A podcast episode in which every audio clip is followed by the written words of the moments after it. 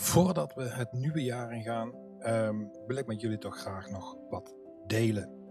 Ehm, alle trainingen, alle programma's die ik eh, ontwikkeld heb en ook die we naar de markt brengen, die zijn voor een groot deel toch allemaal gebaseerd op de theorieën van Krishnamurti, uh, Deepak Chopra en dat soort wat meer filosofische denkers.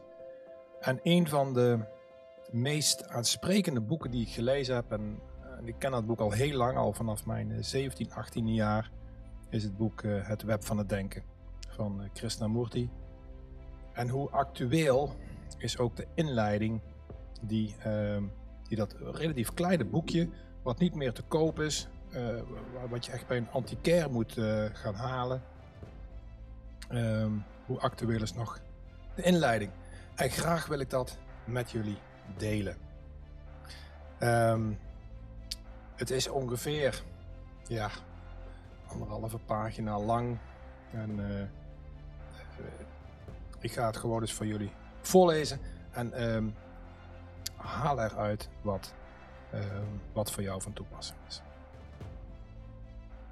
Vooroordelen hebben iets gemeen met idealen, overtuigingen en geloof. We moeten samen kunnen denken. Maar onze vooroordelen, onze idealen, etc. beperken het vermogen en de energie die nodig is om samen te denken, waar te nemen en te onderzoeken. Ten einde voor onszelf te ontdekken wat er zich achter al deze verwarring, ellende, verschrikkingen, vernielingen en dit afschuwelijke geweld in de wereld bevindt. We willen niet alleen begrijpen wat zich in de buitenwereld afspeelt, maar ook de oorzaak en betekenis zien. Dan moeten we in staat zijn samen waar te nemen. Niet zo dat jij op de ene manier waarneemt en ik op een andere. Nee, we moeten samen hetzelfde waarnemen. Die waarneming, dat onderzoek wordt verhinderd als we ons vastklampen aan onze vooroordelen onze eigen ervaringen en ons eigen begrip. Samen denken is enorm belangrijk, omdat we ons tegenover een wereld bevinden die in het snel tempo desintegreert, degenereert. Een wereld zonder gevoel voor moraal, waarin niets heilig is, waar niemand respect heeft voor de ander. Om dit te begrijpen, niet oppervlakkig en terloops, moeten we tot in de diepste diepten ervan afdalen. We moeten onderzoeken wat erachter ligt. We moeten ons afvragen waarom de mens, jij en de hele wereld, na al die miljoenen jaren van evolutie zo gewelddadig, ongevoelig en vernielzuchtig is geworden. Waarom hij oorlogen verdraagt en het bestaan van de atoombom bijvoorbeeld aanvaardt. De technische wereld ontwikkelt zich steeds verder. Misschien is dat een van de oorzaken van de verwording van de mens tot wat hij is. Kom, laten we samen denken en niet op jouw of mijn manier, maar alleen door ons vermogen tot denken. Het denken hebben alle mensen gemeen. Er is geen oosters denken of westers denken. Er is alleen het gemeenschappelijk vermogen tot denken, of je nu straatarm bent of heel sophisticated, leeft in een maatschappij van overvloed. Het denken hebben we gemeen. Of je nu chirurg bent, timmerman, landarbeider of een groot dichter. Het lijkt wel alsof we ons niet realiseren dat het denken een gemeenschappelijke factor is die ons samenbindt. Je denkt in overeenstemming met je vermogens, je energie, je ervaring en je kennis. Een ander denkt verschillend afhankelijk van zijn ervaring en conditionering. Alle zitten we gevangen in het web van het denken. Dat is een feit.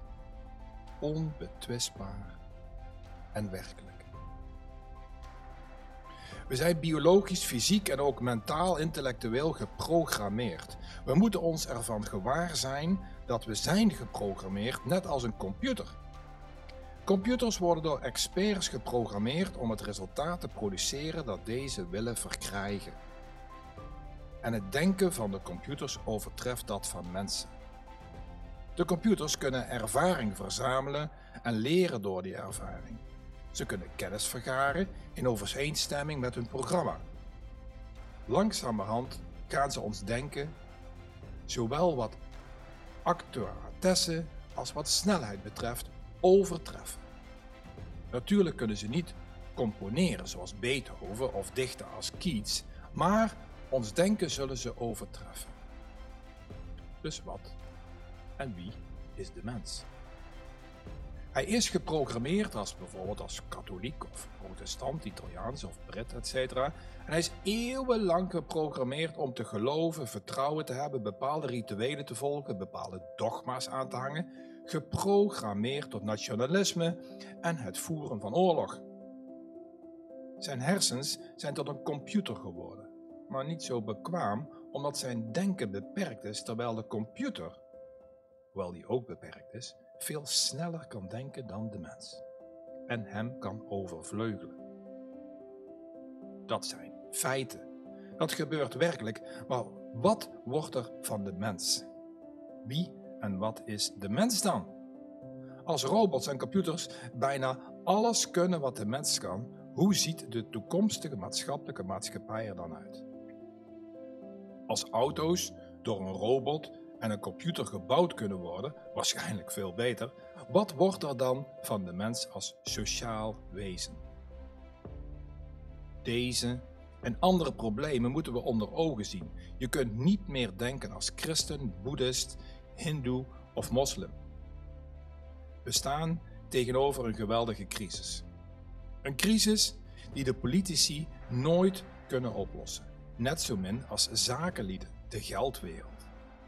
Het keerpunt, de doorslaggevende beslissing, de uitdaging, de bestrijding liggen niet in de handen van politiek, religie of de wereld van de wetenschap, maar in ons bewustzijn.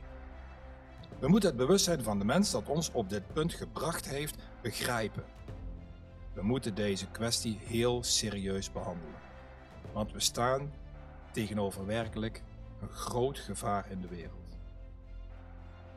de uitbreiding van de atoombom, die of het een of andere gek kan laten ontploffen. We moeten ons van dit alles gewaar zijn. Christa schrijft daarna aan het einde: We moeten heel ernstig zijn.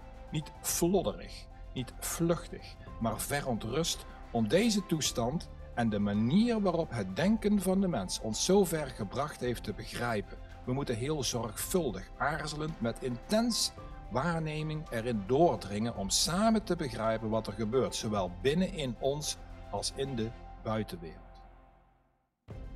De innerlijke psychologische activiteit wint het altijd van de uiterlijke. Hoeveel regels en sancties er in de buitenwereld ook zijn, ze worden allemaal vernietigd door onze psychologische wensen, angsten en vrezen door het verlangen naar zekerheid. Zolang wij dat niet begrijpen, overwint innerlijke wanorde, elke uiterlijke schijnorde, alles wat uiterlijk conformerend, gedisciplineerd en geregeld is. Hier kunnen zorgvuldig opgebouwde instituten zijn, politiek, religieus, economisch, maar wat kan wat hun constructie ook mogen zijn, tenzij ons innerlijk bewustzijn totaal op orde is, zal innerlijke wanorde de orde in de buitenwereld altijd verstoren. We hebben in de loop van de geschiedenis gezien en het gebeurt nu weer voor onze ogen. Het is een feit. Het keerpunt bevindt zich in ons bewustzijn.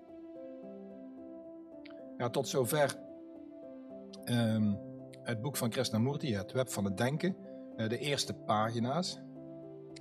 Realiseer je, beste mensen, dat dit boekje geschreven is in 1982, de eerste uitgave. En hoe ongelooflijk actueel. Ik wens iedereen met, uh, met deze overpeinzingen, en ik hoop dat ik niet uh, te uh, ja, sturend of dogmatisch of belerend misschien zelfs ben geweest door dit voor jullie op te lezen en met jullie te delen. Um, ik wil jullie dit graag meegeven.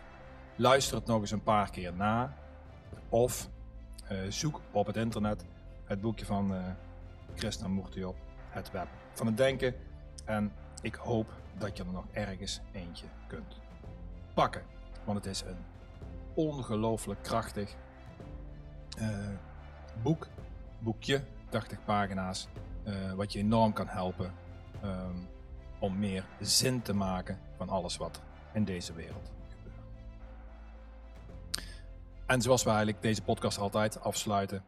Um, heel veel uh, plezier uh, met, uh, met oud en nieuw. de jaarwisseling en derde dream. Durf te dromen. Goed.